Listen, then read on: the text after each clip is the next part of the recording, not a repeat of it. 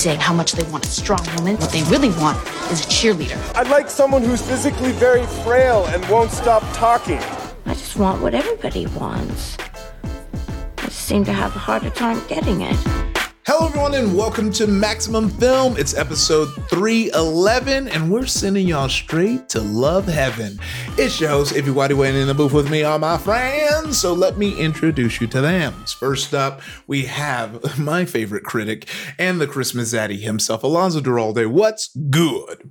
Oh, Ify, I'll tell you. Well, first of all, I just want to say, uh, Drea wanted me to tell everyone that she's not on this episode because she hates uh, love and uh, hot guys, and that's why she's uh, absolutely not doing this episode. So I just want to put that out there.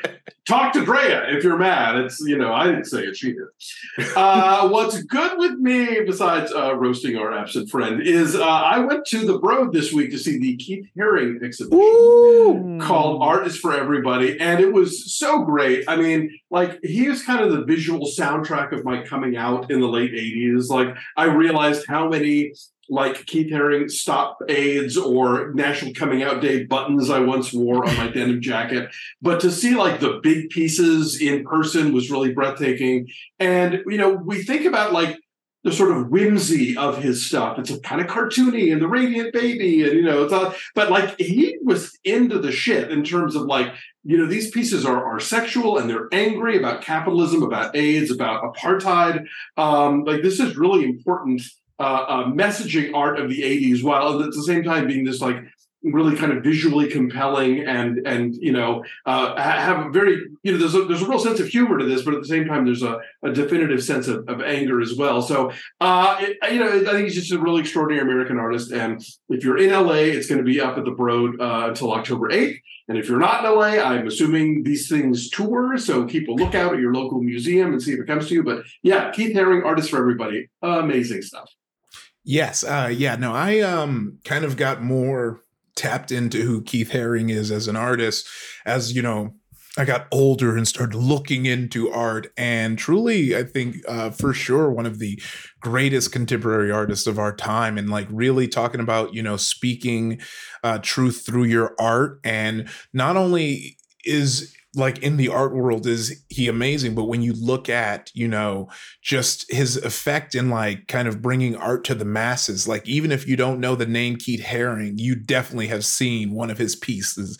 guaranteed. And, so and, I- and, and then he had the pop shop to sort of make things affordable and accessible because so much of like what we think of as the world of fine art is so Mhm. strangled by fucking rich people. Uh, Yes. And he was like, you know what? I no, I want T-shirts. I want you know like postcards. Like I want people to like walk in and take something home, and and we don't see enough of that. Yes, indeed. No, I I highly agree, and it's so funny you should say that because I was just driving and saw like the kind of like uh lamppost ad for it, Mhm. and I was like, oh, I'm definitely going to check that out. So now the double double uh Do double of reason, yes. All right, and today uh, we have, while Drea is in absence, we do have an amazing guest, host of the Stacks podcast, Traci Thomas. What's good? Uh, okay, first of all, I hope I can live up to it because that was a really quite the intro. Drea, I miss you. I was really looking forward to meeting you, but I guess we'll have to do this again. Um, my what's good is probably a little on the lower brow side than Keith Haring. It is the root beer float popsicles at Trader Joe's. they are so good. They're like creamsicles, but with root beer instead of orange on the outside.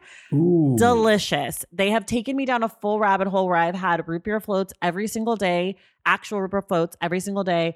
Uh, since I finished my box of four last week for the last seven days straight, I am fully a root beer float person now. And I didn't know this about myself, but here I am uh, coming out as a root beer float person. So it's a gateway drug, is what you're saying. yeah, that's what it sounds like. Gets you to the hard stuff. And you kind of like front porch uh, your what's good, but look, that is just in line with our usual what's oh, good. yeah, Yeah, I believe you're- me. But I went to a museum once, and I'm, Yeah. I'm riding it for all that it's worth. Yeah. Usually, I'm here with the Fruit Loops and with the blue yes. on Yes. the box. And the feel milk like- turned very colored. You know. people know me for books, but people who listen to my show know that snacks and desserts are like more important to me than books. So I felt like it was a- appropriate to share my current Welcome, favorite welcome snack obsession. home. Yeah. Thank you. Ify, what's good? Oh man, what's good with me is uh I've I I think I might have done this after the the Ithaca trip, um, but I'm gonna do it again just as a reminder. Public libraries. I did a, Oh, a fun, Uh-huh. yeah, yeah.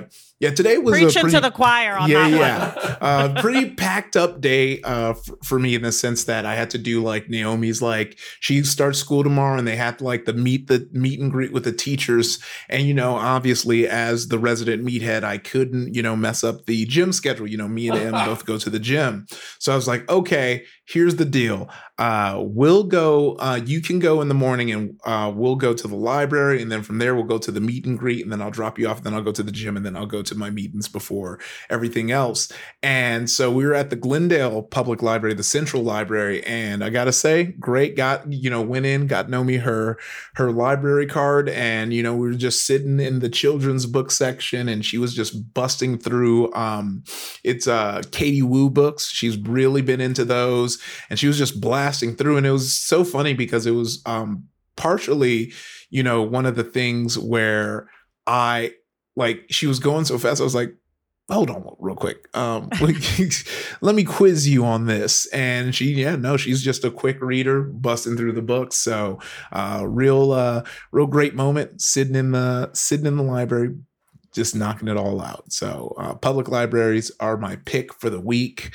Um but you know just um checking them out go there support them uh, but you know, speaking of libraries and books, we're going to give you our review of Red, White, and Royal Blue. Then we'll answer a hotline call about filmmakers in prestige TV. But first, it's time for ITIDIC, our movie news segment where we read the week's movie news and ask ourselves, "Is this important? Do I care?" And now you know what ITIDIC stands for. First up.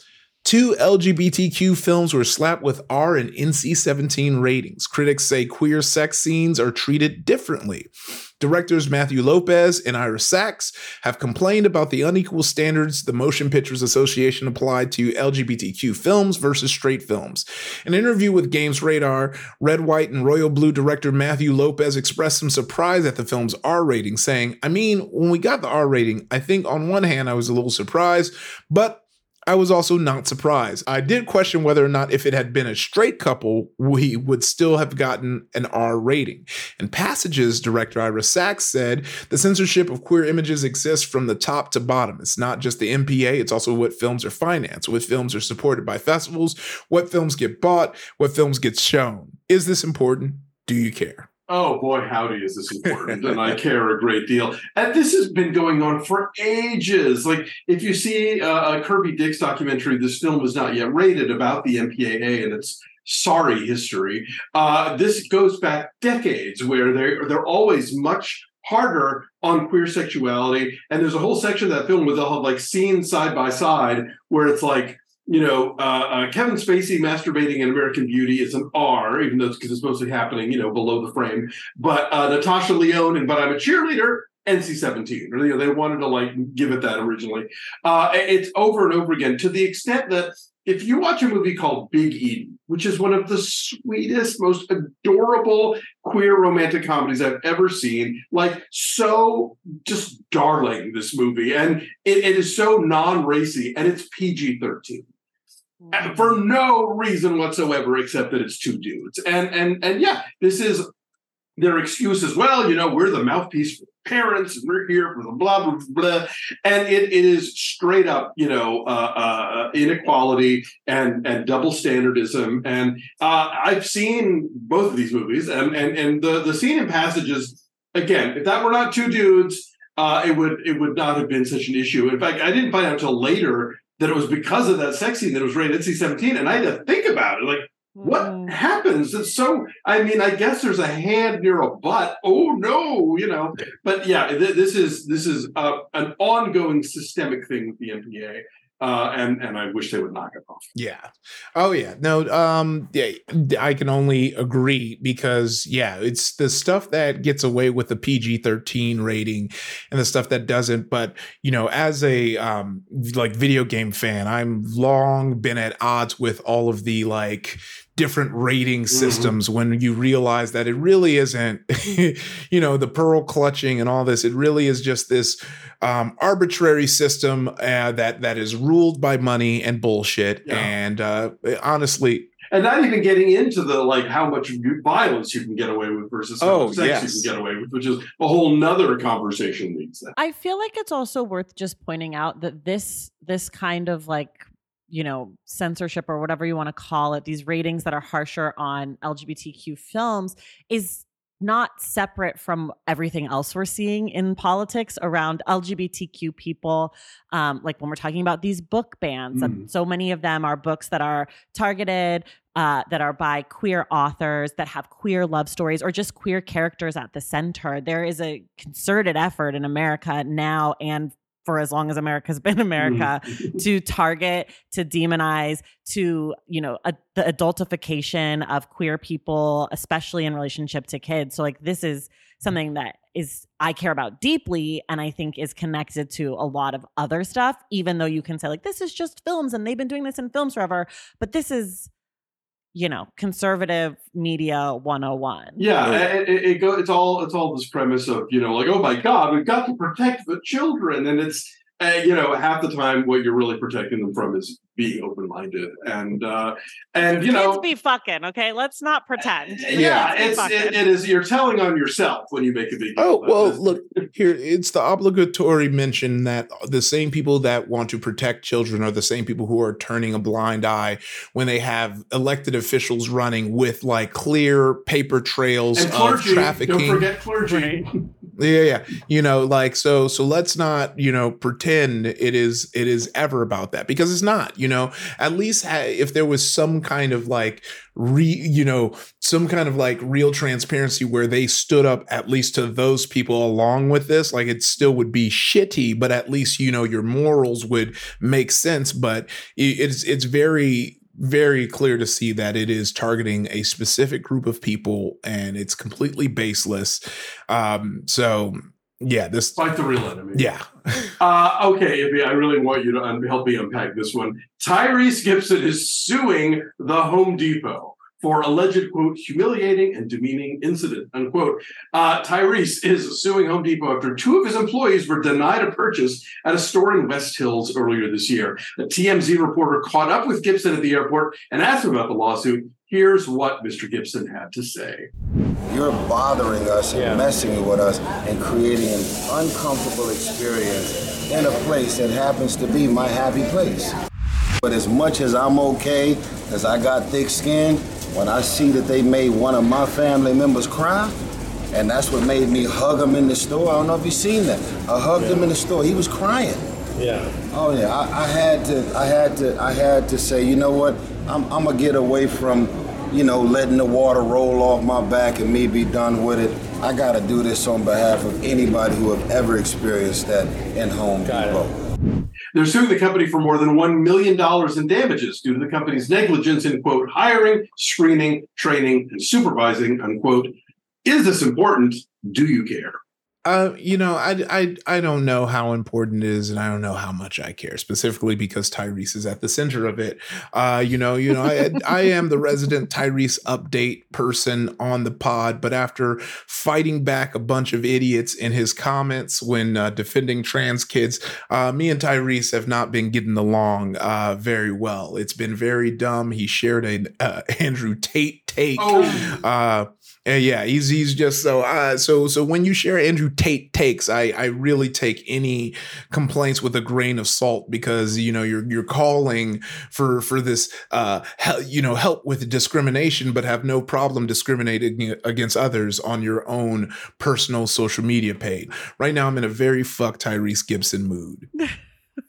I'm not even clear what exactly happened, but obviously uh, it would appear that the, the, the implication of the lawsuit is that uh, staffers of his were uh, uh mistreated by uh, Home Depot employees, I guess. I feel like Home Depot is a space where a lot of black and brown people go on behalf of wealthier people, often white ones. Yeah. And like if they're being treated shittily there, because of that, right? Because that's sort of the implication is that his employees were maybe treated like they didn't, they weren't allowed to purchase something. So basically, what happened was Tyrese was in the store, gave his credit card, um, left the store because a crowd was forming around him, and the store refused to complete the purchase with the credit card. Uh, gave no reasonable explanation other than uh, repeating store policy, which is uh, pretty par for the course, and they demanded to see a form of identification. Um, it said the manager refused to speak with Gibson in person. It was only after a significant heated discussion with the cashier that Gibson was finally able to complete the transaction. Um, I, I would, you know, it seems like, yeah, I, I've run into the credit card issue before. So once again, um, yeah, but let's you're black. Yeah. Yeah. That's the point. yeah.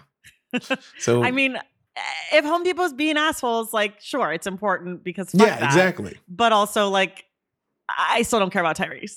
Yeah. Yeah. Same, same thing. If, if, if Home Depot, but you know, If he winds up like leading the charge here, then I Yeah. mean, more power to him, I guess. But you know, it's we. I, I- I think it's I think it's a, a wait and see is probably Yeah. the policy in, Yeah, in yeah, this yeah. regard. Um, so uh in our next one, 27 Latino organizations unite in support for Blue Beetle during Hollywood strikes. Blue Beetle comes out August 18th. It's set to be the first superhero movie written and directed by Latinos, and you won't see any of the cast talking about the film because of the WGA and SAG-AFTRA strikes. But there's 27 Latino organizations in Hollywood urging you to see the movie. Organizations like the Latino Film Institute and the National Hispanic Media Coalition wrote an open letter asking the community to join them in their effort to amplify the work that countless Latino artists have worked so hard to create. Is this important? Do you care?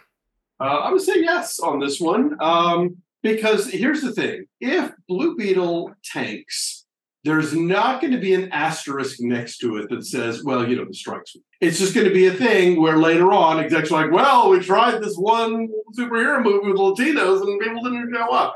So uh, I think that yes, there is a way to again. Let's just reminding reminder to everybody that neither the, the Writers Guild nor SAG-AFTRA have asked people to boycott new movies, to cancel streaming subscriptions, or anything like that. Um, So there's nothing inherently anti-strike about going out and supporting a movie on opening weekend. And I think it is important for this film to get support uh, in the hopes of any other films like it ever being made again. So I think good on the community and good on these other organizations to kind of like uh, rally folks and say, hey, look, they can't speak for this movie because they're on strike, but we can speak and say that you really need to go see it. And I'm just going to append this by saying uh, you should go see it. It's a lot.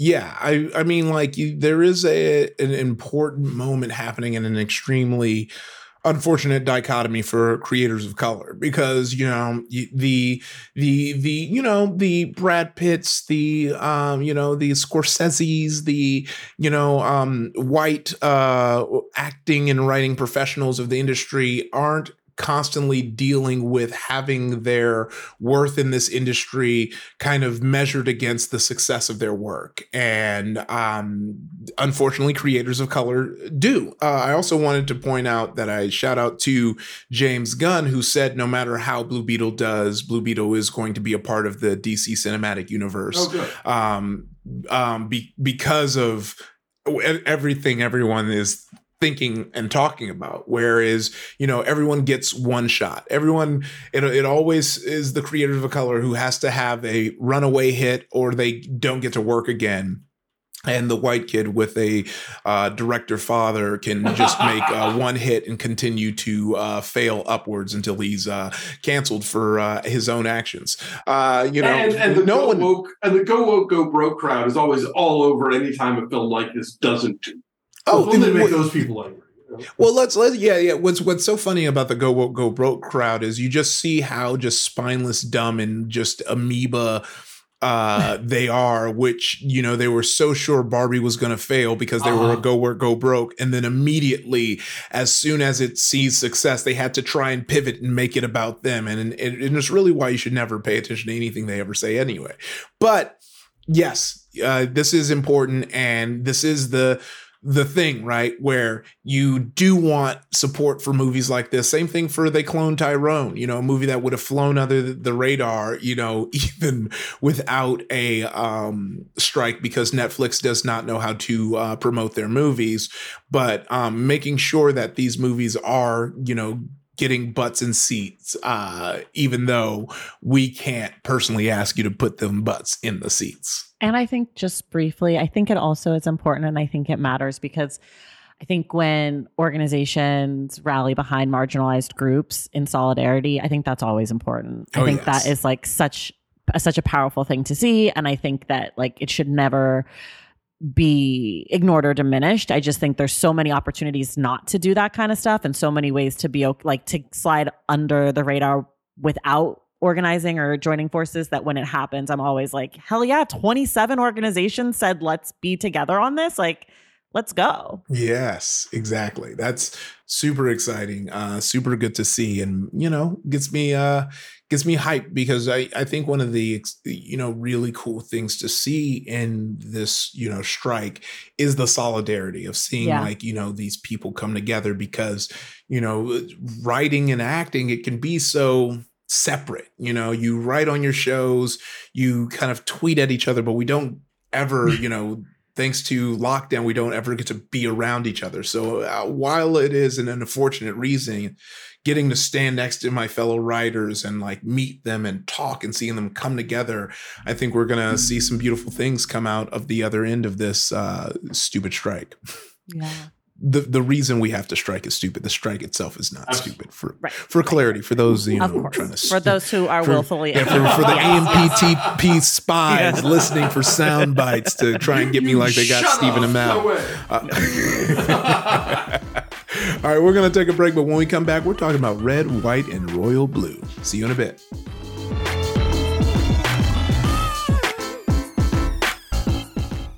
I'm Yucky Jessica. I'm Chuck Crudsworth. And this is Terrible. A podcast where we talk about things we hate that are awful. Today we're discussing Wonderful, a podcast on the Maximum Fun Network. Hosts Rachel and Griffin McElroy, a real life married couple, Yuck. discuss a wide range of topics music, video games, poetry, snacks. But I hate all that stuff. I know you do, Yucky Jessica. It comes out every Wednesday, the worst day of the week, wherever you download your podcasts. For our next topic, we're talking Fiona, the baby hippo from the Cincinnati Zoo. I hate this little hippo.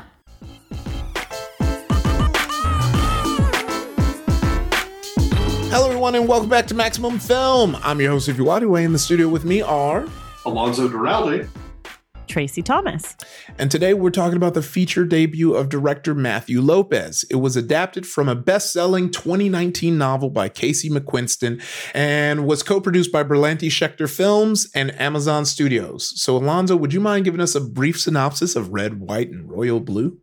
Uh, sure. So, um, let's see. Gosh, where to begin? Alex Claremont Diaz. He is the son of the president of the United States, and she sends him to England to attend a royal wedding, uh, where he has to come face to face with Prince Henry, who is the handsome, beloved uh, second son um, in the British royal family. And uh, Alex has always thought that Henry was a bit of a snob, very standoffish, very you know like cold to him. They get into a bit of an argument at the wedding, which turns into a bit of a scuffle, which destroys a 75,000 pound cake. And I mean, price, not weight. Um, so, uh, to, to fix this sticky diplomatic situation, uh, Alex has to go back to England and uh, give a bunch of interviews with Henry where they pretend to be the best of pals, even though they can't stand each other. But as they spend time together and get to know each other, they can stand each other and in fact fall in love which is great except for the fact that they have these very important political positions that could be um, you know make a relationship between the two of them a little bit complicated on the world scene uh, can these two crazy kids work it out will the us president be reelected and somehow swing texas find out in red white and royal Blue. Mm, Oh. okay. I'm interested. yeah, yeah, yeah. I know. So, uh, um, uh, this is a great discussion prompt based on something we said earlier. Had anyone read this book? I'm guessing Traci had too, right? I haven't read it. I started it, but I didn't actually finish it. Oh man, Ooh. You- you- We I- call that a we call that a DNF in the biz. A DNF did Did not not finish. Yeah. I, I get it. You look. I'm looking at those shelves behind you that put mine to shame. So I, I, I you have a lot of choices when it I comes to air DNF'd travel. for work really work related reasons. So I have to read for work. And so sometimes I pick up a book for pleasure, but then if a deadline's coming up, I have to just put it down. And usually by then, by the time I am finished with the thing for the deadline, I have another thing. And so I just never went back to it. Um yeah, so I, I don't want people to think that I DNF'd it because I didn't like it. I actually thought it was cute as far as I got, but that was probably only like 50 pages. I, I did read. it. I thought it was really charming. Uh, some some friends of mine from the the Deck the Hallmark uh, group were like, "Oh, you have to read the book before the movie comes out." I was like, "Okay, okay, I'll check it out." And it's a page turner. It's a lot of fun. It is a romance novel, you know. Uh, and Mhm. if that's something that you immediately discount, then you know, sorry, I don't know what to tell you. That's what the genre is. Uh, but it, it's it's really charming, and you know, I, I would say I get why there are fans of the book who are annoyed with the movie. Like there are, you know, in the book, Alex has a sister. He does not in the movie. Um, there are some supporting characters that play that do major things in the book that don't make it to the the adaptation. But that's just how adaptations work. You know, um, I, I think there was anything that I missed in the in the translation. It's uh, a big thing that happens like the, the third act is kicked off by this leak of the emails between the two of them. So like before they're able to decide whether or not they want to come out to the world that decision is made for them by the tabloid press.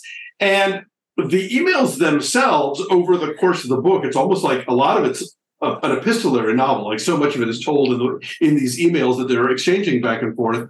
Uh, that's really where a lot of their relationship comes from. That's where you really get to understand who they are why they uh, why they're attracted to each other why they are intellectually compatible and not just like hot to jump each other's bones. And so i would have liked a little more of that in the book but i think that lopez who is you know a, a very distinguished playwright he did the inheritance which is like the the very big deal gay show, gay play of the last few years.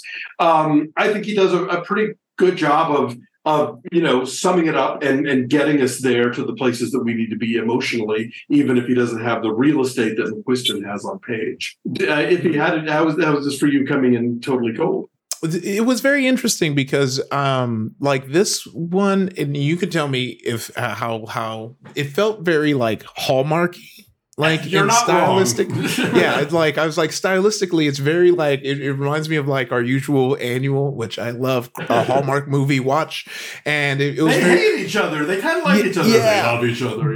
For sure. but as it progressed, I think that the story had a very dope, uh, complex take on it, which is, you know, kind of addressing the fact of what it's like to be gay as a prince and, you know, and you're living this public life and you want to have this relationship that is going to, you know, turn the nose up of idiots, uh, you know, who are, you know, you know, like following you. Sure. And that made it, I think, so much more dynamic and like fun to watch because it adds like that extra layer of like, ooh, Traci, from the taste you've gotten on page, had, had yeah. So I can't really speak. I from what I read on the page, it was exactly the same. I think I got to the cake scene basically, so like it basically tracked.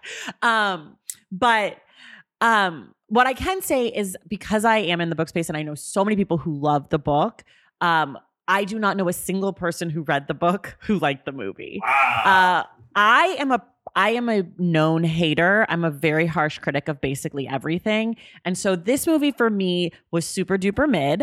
Um I I I love I like the enemies to lovers trope. I always think that that's fun and I think what this movie did well and what I appreciated about and I think this is Casey McQuiston and not necessarily the movie is that it made a lot of sense to me why they couldn't be together. I think a lot of times in romance, that part always feels really forced of like, we can't be together because we work at the same company. but HR already knows. But still, it's weird, you know, and it's like, okay, guys, like, let's figure it out. But I felt like in this, I really was like, I understand why this would be difficult. Like I understand why your parents are in in the middle of your relationship. Like all of that made a lot of sense to me. So I did I did like that because it did I wasn't asked to suspend my disbelief in that way, which I think usually really takes me out of it. I, I think my big question, and I know that I'm not supposed to ask you guys questions, but I'm a podcast host, so I can't help myself. Yeah. Who did you think that the audience was for this for this movie?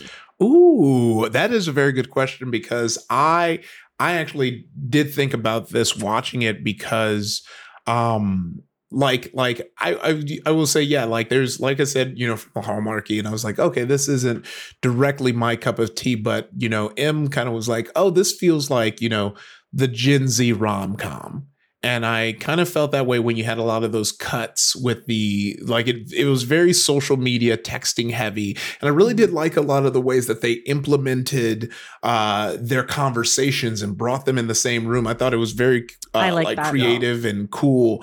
And I feel like you know maybe that was the swing that was being made here where it's like what is like what does a rom-com look like for a younger audience I mean, I think that uh, like unless you're one of those Hallmark people who decamped to you know GAC because you didn't want it to be woke, uh, like if you were open to the idea of it being a same-sex romance, I think that for most Hallmark viewers, this is this is the sweet spot. Like it's it's a little hot, but not like too explicitly anything, uh, and it, it it does kind of fo- hit those notes that you know it's going to hit along the way. Uh, you know, the sort of like we can't be together and all is lost, and then we're going to make it work and all of that kind of thing. Although I, I think that also there are uh, gay men who complain that Heartstopper isn't sexy enough, which I think is a whole weird thing. Like I, I was encountering a lot of that on BlueSky, and I'm like, Heartstopper is a sweet like teen romance. It's not supposed to be like hot and heavy. Like let Yeah. it be this little sweet thing. But if you want some pants coming down, this is the thing for you. I think that might have you know be a little more of that thing. Um, I, I will say that this is also kind of hallmarky in a bad way in terms of there are times where the budget or lack thereof, I think, really kind of rears its head. Like you get a polo match, which I was like, wow, okay, they're, they're doing the polo match. That, that can't have been cheap. But then, like, you get some just the worst green screen I think I've ever seen on like the White House lawn and stuff. Um, there's a whole big scene at the end that it hinges upon a crowd gathering outside of Buckingham Palace, and we never see that crowd. Right. You see like the reflection. Yes, they're just off screen, and you hear them, and it's like, oh, come on, movie. You know, like that's this is a big moment that you're just dropping because you could not, you couldn't do the day. You know, you couldn't get enough background or whatever. Uh, so, but yeah, I, I would I would argue that like uh, gay men and you know uh, the women who I'll tell you, you know what what what uh, gay thing had a huge straight female audience was Showtime's original Queer as Folk. yeah See, because this to me, I felt like the audience for this was straight women between the ages of 30 and 55. Like Yeah. this felt to me, it did not feel queer at all as a movie. Like it didn't, it nothing about it felt like it it was engaging with queer thought, queer art, queer aesthetic. Like nothing about it felt that way. And I feel like I was just like, so you've just plugged in two men because you're check like it it just didn't feel gay like Yeah, but but it's, it's about two like it's one guy who's in the closet and one guy who's sort of like bisexual theoretically but hasn't really acted on it a lot and in the book you get more Right. just sort of like I think I'm talking more about like the movie aesthetic, like like the like the way that it's crafted for the audience. You know, like there are some things like there are movies that you'll see where there's a lot of white people in it, but it's still like a black film. Do you know what I mean? like this movie, it's like you could be closeted or you could be bisexual or whatever. It just lacked like I don't know. It just gave me like major straight straight vibes. I, I hear you. I think the reason that part of that is just because the world in which this movie is set. You know, it's not like it's oh, it's New York City or whatever. It's like it's DC, like very political DC, and the fucking royal family. You know, like they Right. don't ever sneak off and go to like you know Chelsea or something, or to you know wherever the gays go. You know, the, nobody goes to that. The, is it gay still the nightclub in London? I don't know. Uh, so like I I think because they're just in that that sort of hermetically sealed world that like them their their couplings are the only gay thing about this movie. You know, Yeah. it's kind of like Yaoi in a way. You know, Ooh, you know, great reference, and. I and I think very apt. yeah, because I mean, these guys are so smooth. Yeah, And like, I mean, these guys are waxed within an inch of their lives, and so there is something about. Uh, if you want to explain what Yaoi is, yeah. Yaoi is the uh is essentially um anime where it's like I, I think it's directly translates to boy love or but it is all about like you know two men in love uh and sometimes very upfront and sometimes very um hinted at. Like uh banana fish is a whole like new york japanese takes on new york gang between like two men who are in love and in that one you don't really get to see it but then you have somewhere like they're straight up like making out and it's it, and it, yeah and it is directed at women. Like the, the, Yes. they, they are Mhm. the principal audience for Yaoi, and they aren't queer in the sense that you're talking about in terms of like any kind of lived queer experience. Right. And so I think that's kind of what this is going. That's what it feels like. It lit- it feels like ge- homosexuality for straight ladies. like and that's just the vibe I got, which I don't know. I'm reminded of there's a joke on uh, Mad About You where Helen Hunt asks Paul Reiser why men like to watch lesbian porn, and he says, "I agree with both of them." So I, I think women there are women who like to watch two hot guys make out. You know, yeah Yeah. That's so Yeah. funny. That's banger line. Um, yeah, yeah, I know. So like I was pretty much feeling everything everyone was feeling throughout this whole film because I was like, okay, cool. I I see it and I get it, you know, come like seeing it come together. Um, what did we think of uh, you know, um who I was excited to see? Uh, Uma Thurman. Uh, she was acting. Yeah.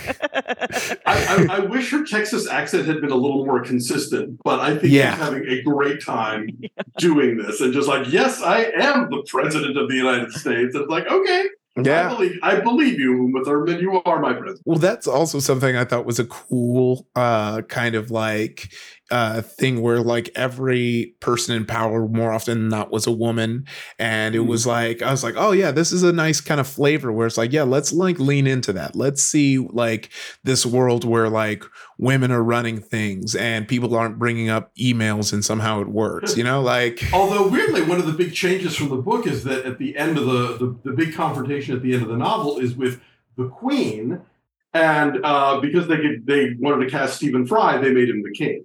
ah Uh, and also, I think just because the idea that for for for the next you know couple of decades we're going to have a king of England. yeah. Uh, but but that, that's the one woman we missed out on. But all the other ones, like the the the the you know the the chief of staff and and other people, uh, were also uh, were also.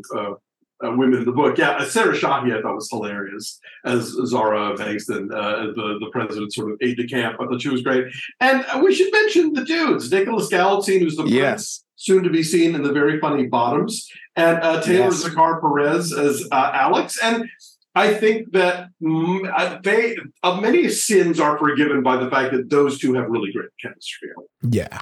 Did you think? I did. Did you? Did it do it for did you? not. Okay. I Interesting. found. wait, I keep calling him Prince Harry. Sorry, allegedly, allegedly. Henry. the other prince, the Prince Henry, I found him to be so wooden. I hmm. was just, I didn't get it. I couldn't get down with him. I just, I just, I don't know. I'm like overcome by how much I wasn't into him because I generally like love a royal moment. I love, I love wealth, pomp, circumstance. I love unattainability. So I was really hoping to love him.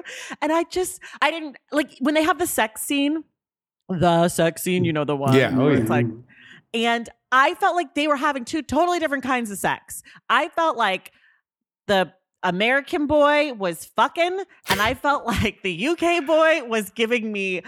I am a virgin and I am uncomfortable with this. And this is like something that is the most tender moment of my life. And I just, I'm like, there was no, but it, I think it's supposed to be opposite. I think that the US boy is supposed to be the virgin and that the British boy is supposed to be the one who's been fucking. I don't think so because I mean we know that the the U.S. guy had, had been with the reporter, so I mean like you know, not. Uh, I, I mean, yeah, he you know, you know, I, I, don't know. I- It felt like there's sex. It felt like two different sex scenes, regardless of the truth. Like I felt like the one was like giving us this like tender, like ah, and then the other one was like, oh I, yeah, I really like. I really like the hand on the lower back moment. That was that to me felt like a, moment of intimacy we don't often see portrayed in movies. You know about uh, two dudes.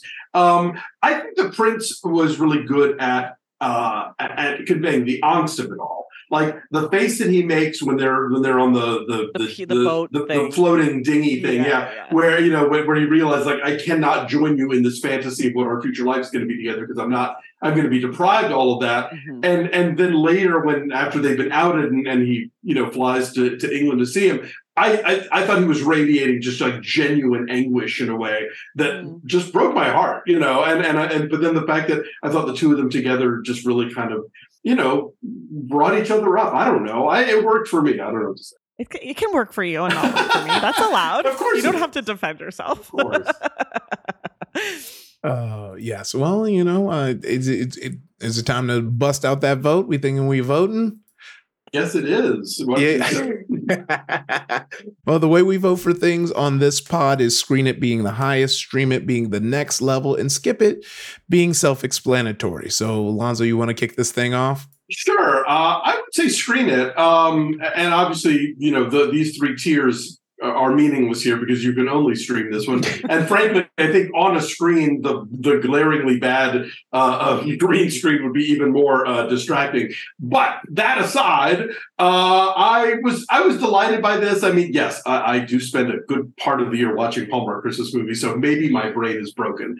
But I thought that this carried off really well. Um, you know, I I I like the idea of you know, like you were saying before, like there's a genuine thing coming between them, which is their lives and their responsibilities and what they're asked to do. And even in the year of our Lord 2023, the- being gay is not necessarily an acceptable part of that for some people, and and to to uh, pursue that is going to mean you know breaking a lot of traditions and and and stepping aside from a lot of responsibilities. Mm, all right. crazy.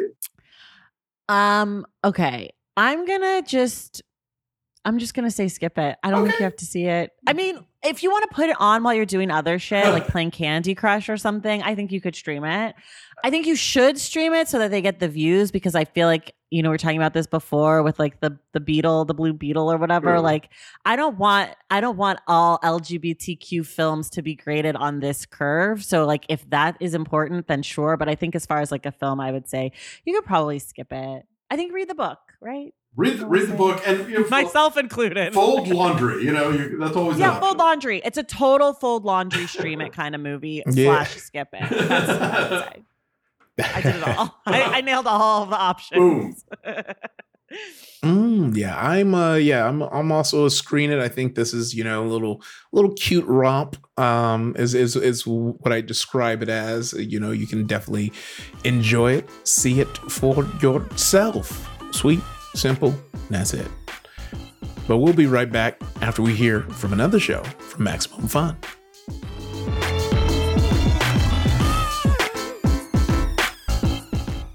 Hey, when you listen to podcasts, it really just comes down to whether or not you like the sound of everyone's voices. My voice is one of the sounds you'll hear on the podcast Dr. Game Show, and this is the voice of co host and fearless leader Joe Firestone. This is a podcast where we play games submitted by listeners and we play them with callers over Zoom we've never spoken to in our lives. So that is basically the concept of the show. Pretty chill. So take it or leave it, bucko. And here's what some of the listeners have to say. It's funny, wholesome, and it never fails to make me smile. I just started listening and I'm already binging it. I haven't laughed this hard in ages. I wish I discovered it sooner. You can find Dr. Game Show on MaximumFun.org.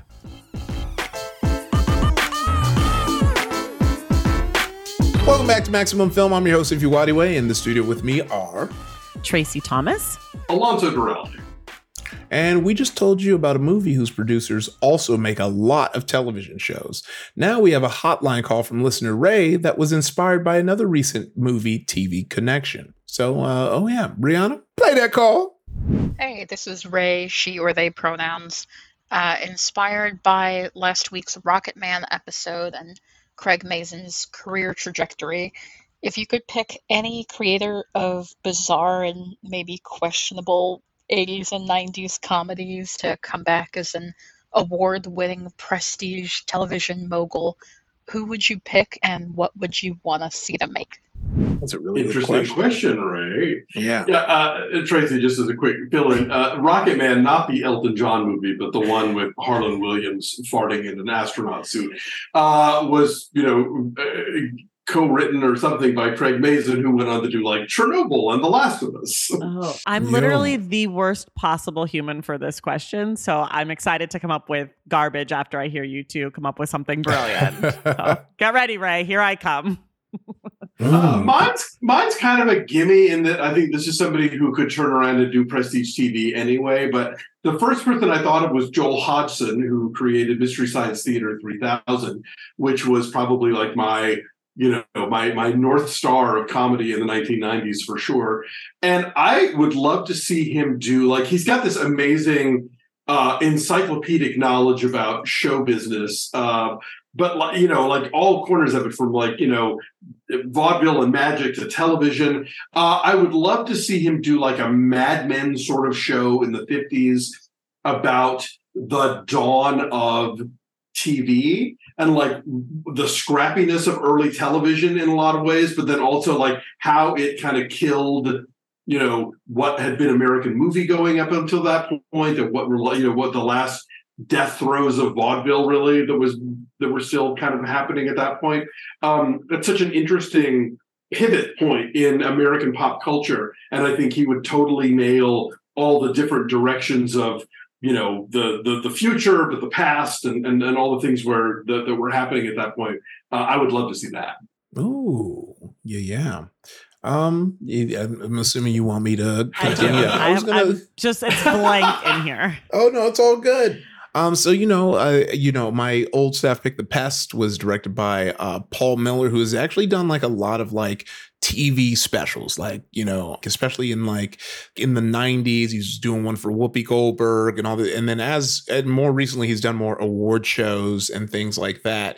And uh, and he did the Carol Burnett '90 Years of Laughter and Love. But I'd love, Oh no kidding! yeah, yeah. So I'd love, you know, and Alonso, you'll remember like how they used to have like, like even thinking back to like when they portrayed it on Elvis, like TV specials. Like it was a whole to do where you had one comedian and they had to like do a TV ready special. And I was like, I'd love to revisit that in comedy. You know, we're having like a lot of great, you know, this this clown kind of um renaissance right now and different characters. And you know, that's how, you know, like the great um, you know, Pee Wee Herman was created. Like, what is like the modern television special, not Netflix, not HBO. I'm talking about you're making this for TV for every, you know, for for adults, but like every it has to be, you know, aired on Please TV. welcome, please welcome my musical guest, the lovely Charli XCX. Yeah.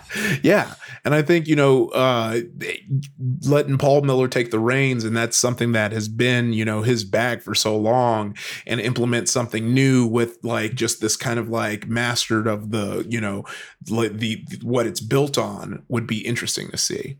Crazy if you don't have a lot of like TV names to go with. If you want to give us like an author, like you know Erma Bombeck Yes. suddenly becomes Erica Jong or something. So you know? listen, I literally have nothing. Um, I have two things that have come to mind.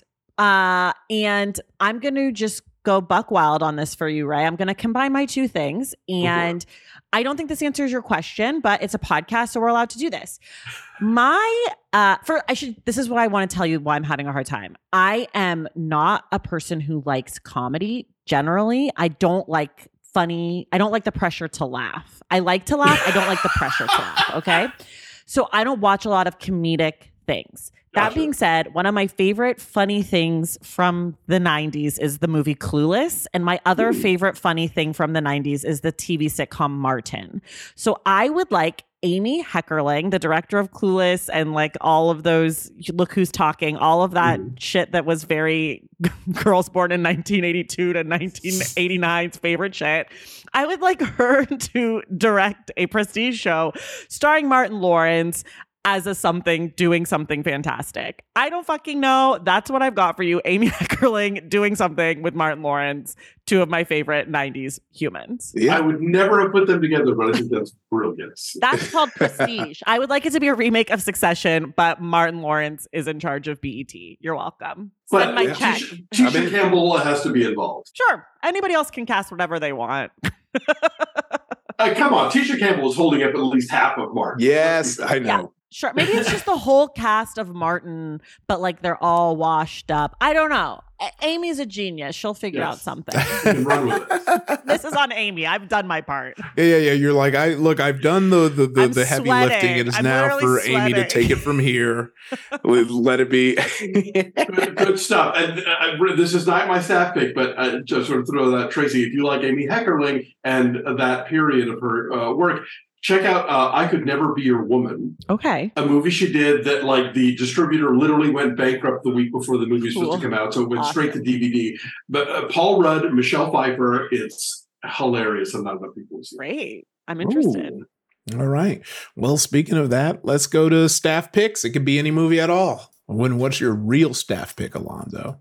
My staff pick is Blue Beetle, actually, which I up, which I, I came up with even before hearing this week's ITIDIC. So yes, I support uh, uh, the you know National Latino Film Institute or whoever it is that's out there uh, uh, getting the word out of this movie. It's really charming. I saw it today, and it's we the thing that we uh, never get in superhero movies is like human sized stakes.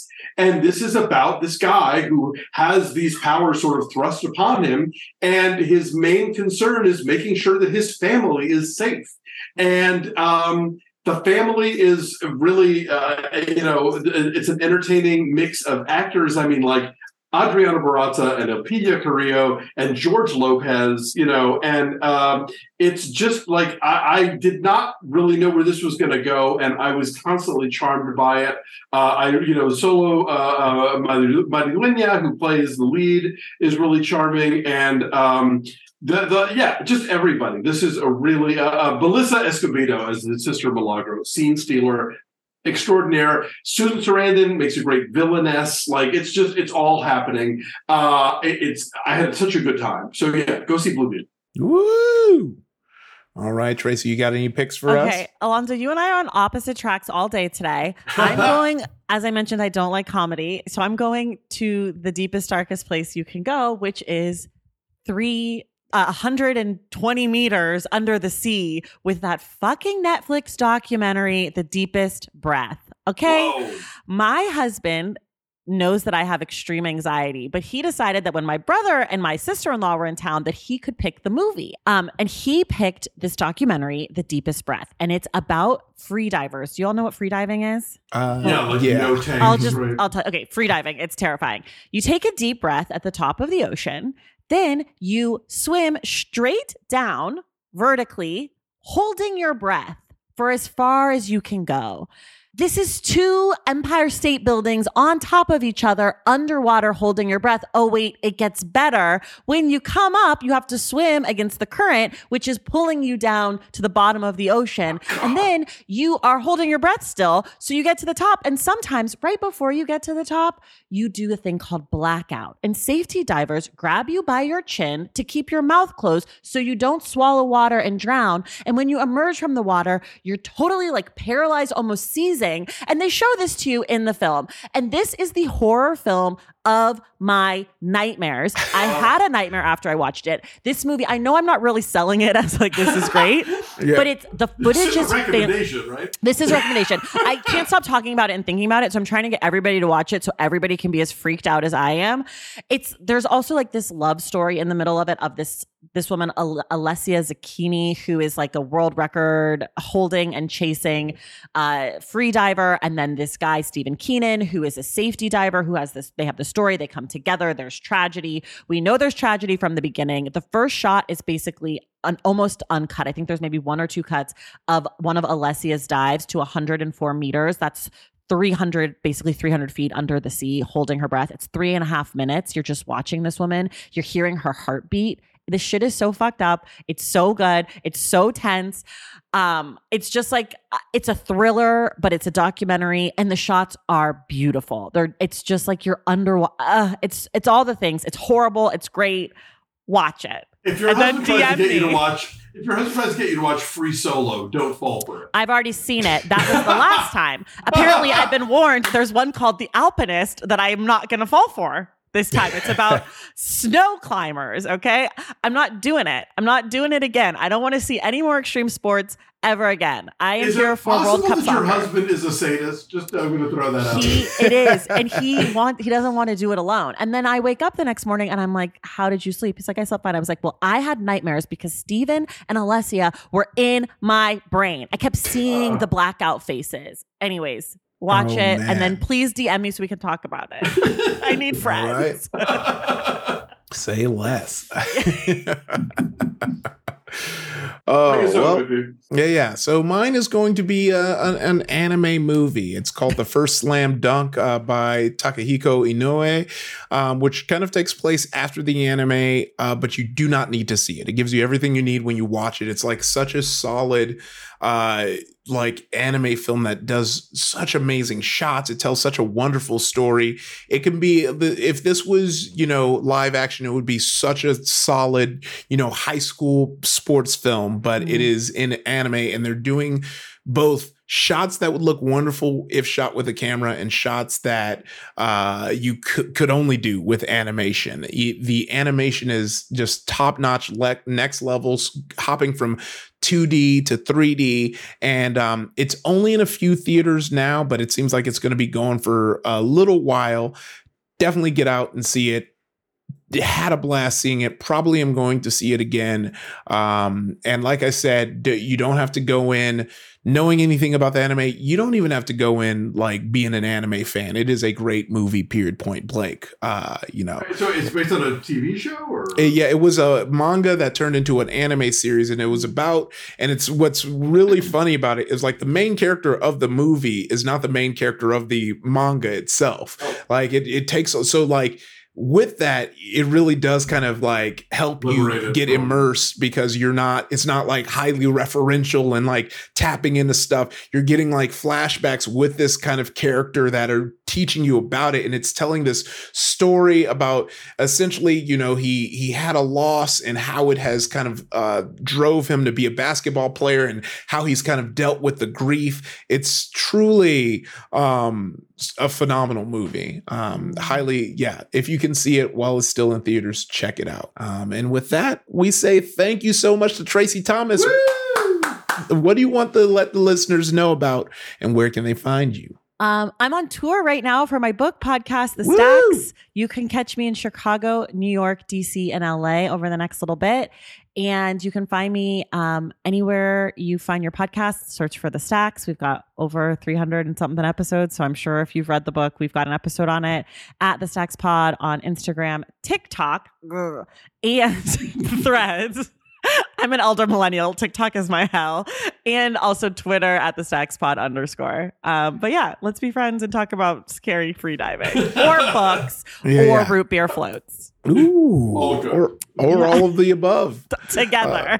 Yes, Alonso, thank you for another wonderful show. Drea, we look forward to you coming back. And you, listener, thank you for listening. If you have a comment or suggestion about this week's show, tweet at us at maximum underscore film. Our Facebook group can be found at www.facebook.com forward slash group forward slash maximum film, or send us an email at maximumfilm at maximumfun.org. Our producer is the wonderful Marissa Flaxbart. Our senior producer is Laura Swisher, and filling in for Marissa while she's on vacation is producer Brianna Paz.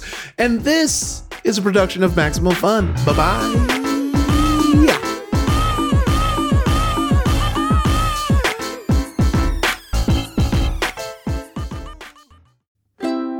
Maximum Fun. a worker owned network of artist owned shows. Supported directly by you.